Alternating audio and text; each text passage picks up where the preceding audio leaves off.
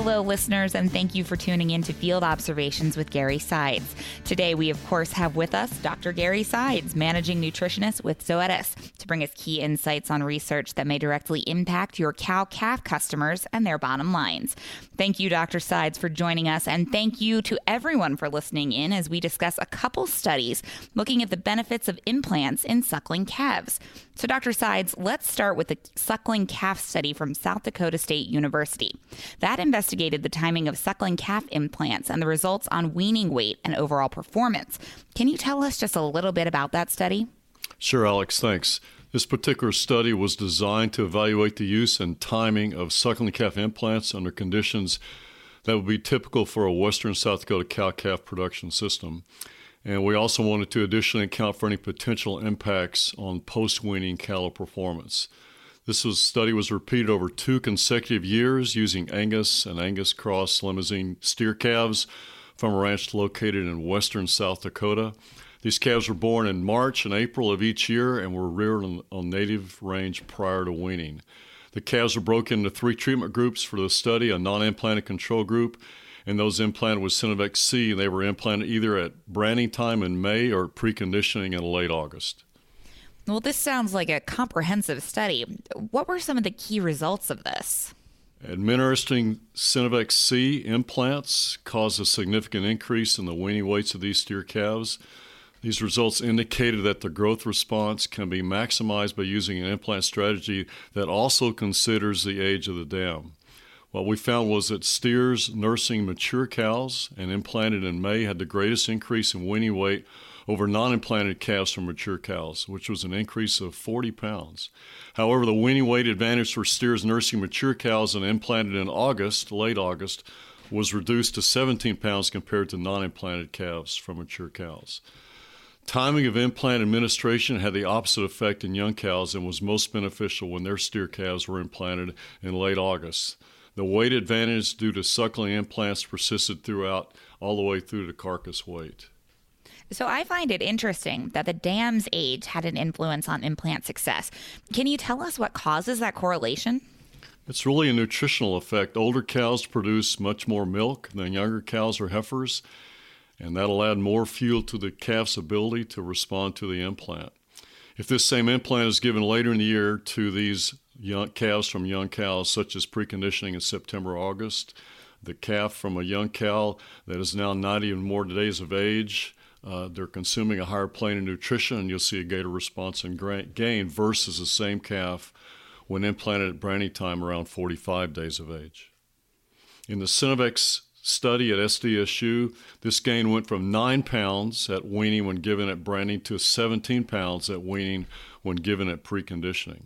So if a producer implants calves from mature cows at branding, but delays implanting until preconditioning calves from younger cows, the overall response was an additional 35 pounds in weaning weights versus non implanted calves. If calves from all ages of cows were implanted at the same time during branding, the growth response averaged 24 pounds of gain. So the thing to remember here is that our producers need to match the potency of the implant to the nutritional status of the animal and time of administration with the dam's age in mind.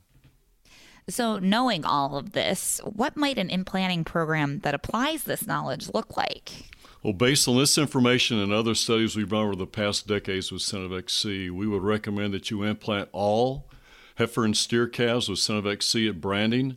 Those are at least 45 days of age, and those that come from dams four years of age or older. And then implant all heifer and steer calves from two to three year old cows at a later date, such as preconditioning in August or September. For calves from mature cows that are too young to implant at branding, or less than 45 days of age. I would also brand those calves at a later date and implant those calves with Synovex C at preconditioning along with the calves from the two to three year old cows. Dr. Sides, one of the concerns raised around implanting calves is the impact on future performance. What light can you shed on the future performance of these implanted calves? Well, that was the other part of this study. The same SDSU study followed these calves all the way through the harvest phase through the feedlot. So once these calves are weaned, they all receive the same implant strategy from weaning through slaughter. Uh, and this showed that the calves implanted with Synovex C at branding, who are 24 pounds heavier at weaning, maintain that 24 pound weight advantage all the way to harvest. Additionally, when I compared my implanted Synovex C calves versus non implanted calves on the cow, at slaughter there was no effect of Synovex C on daily gain, on feed efficiency or quality grade, and I guess the bottom line is the non implanted cattle never caught up. There was no compensatory growth for the non implanted calves. Well, that is certainly some compelling evidence for implant use. Let's wrap up here by talking about one other study. Now, I understand there's a study done by New Mexico State University that looked at implant use in replacement heifers. Can you talk through those results and the implications for our listeners? Yeah, this is a really interesting study. In that particular study, which was a four year summary, New Mexico State looked at the effect of Synovex C on both the overall growth response and the reproductive response when this implant was given to replacement heifers given at 90 days of age. At weaning, the calves implanted with Synovex C again at 90, 90 days of age were 30 pounds heavier than the non implanted controls. At one year of age, those same calves were 35 pounds heavier than non implanted controls. And at pre breeding, at around 18 months of age, they were still 30 plus pounds heavier than the non implanted heifers. Additionally, when you look at the reproductive response, the calves implanted with Synovex C had a numerical advantage in first service conception rates to AI and statistically no difference in overall pregnancy rates. And there was no effect on pregnancy rates to the end of the four year study versus heifers non implanted at, at 90 days, three months of age. So the bottom line here is that a Synovex C administered to a suckling heifer calf at an age when heifers could either remain on the ranch as replacements or go to the feed yard for harvest. This implant had no detrimental effect on subsequent reproductive success if these heifers were kept as replacements. Well, this is all fantastic information, Dr. Sides.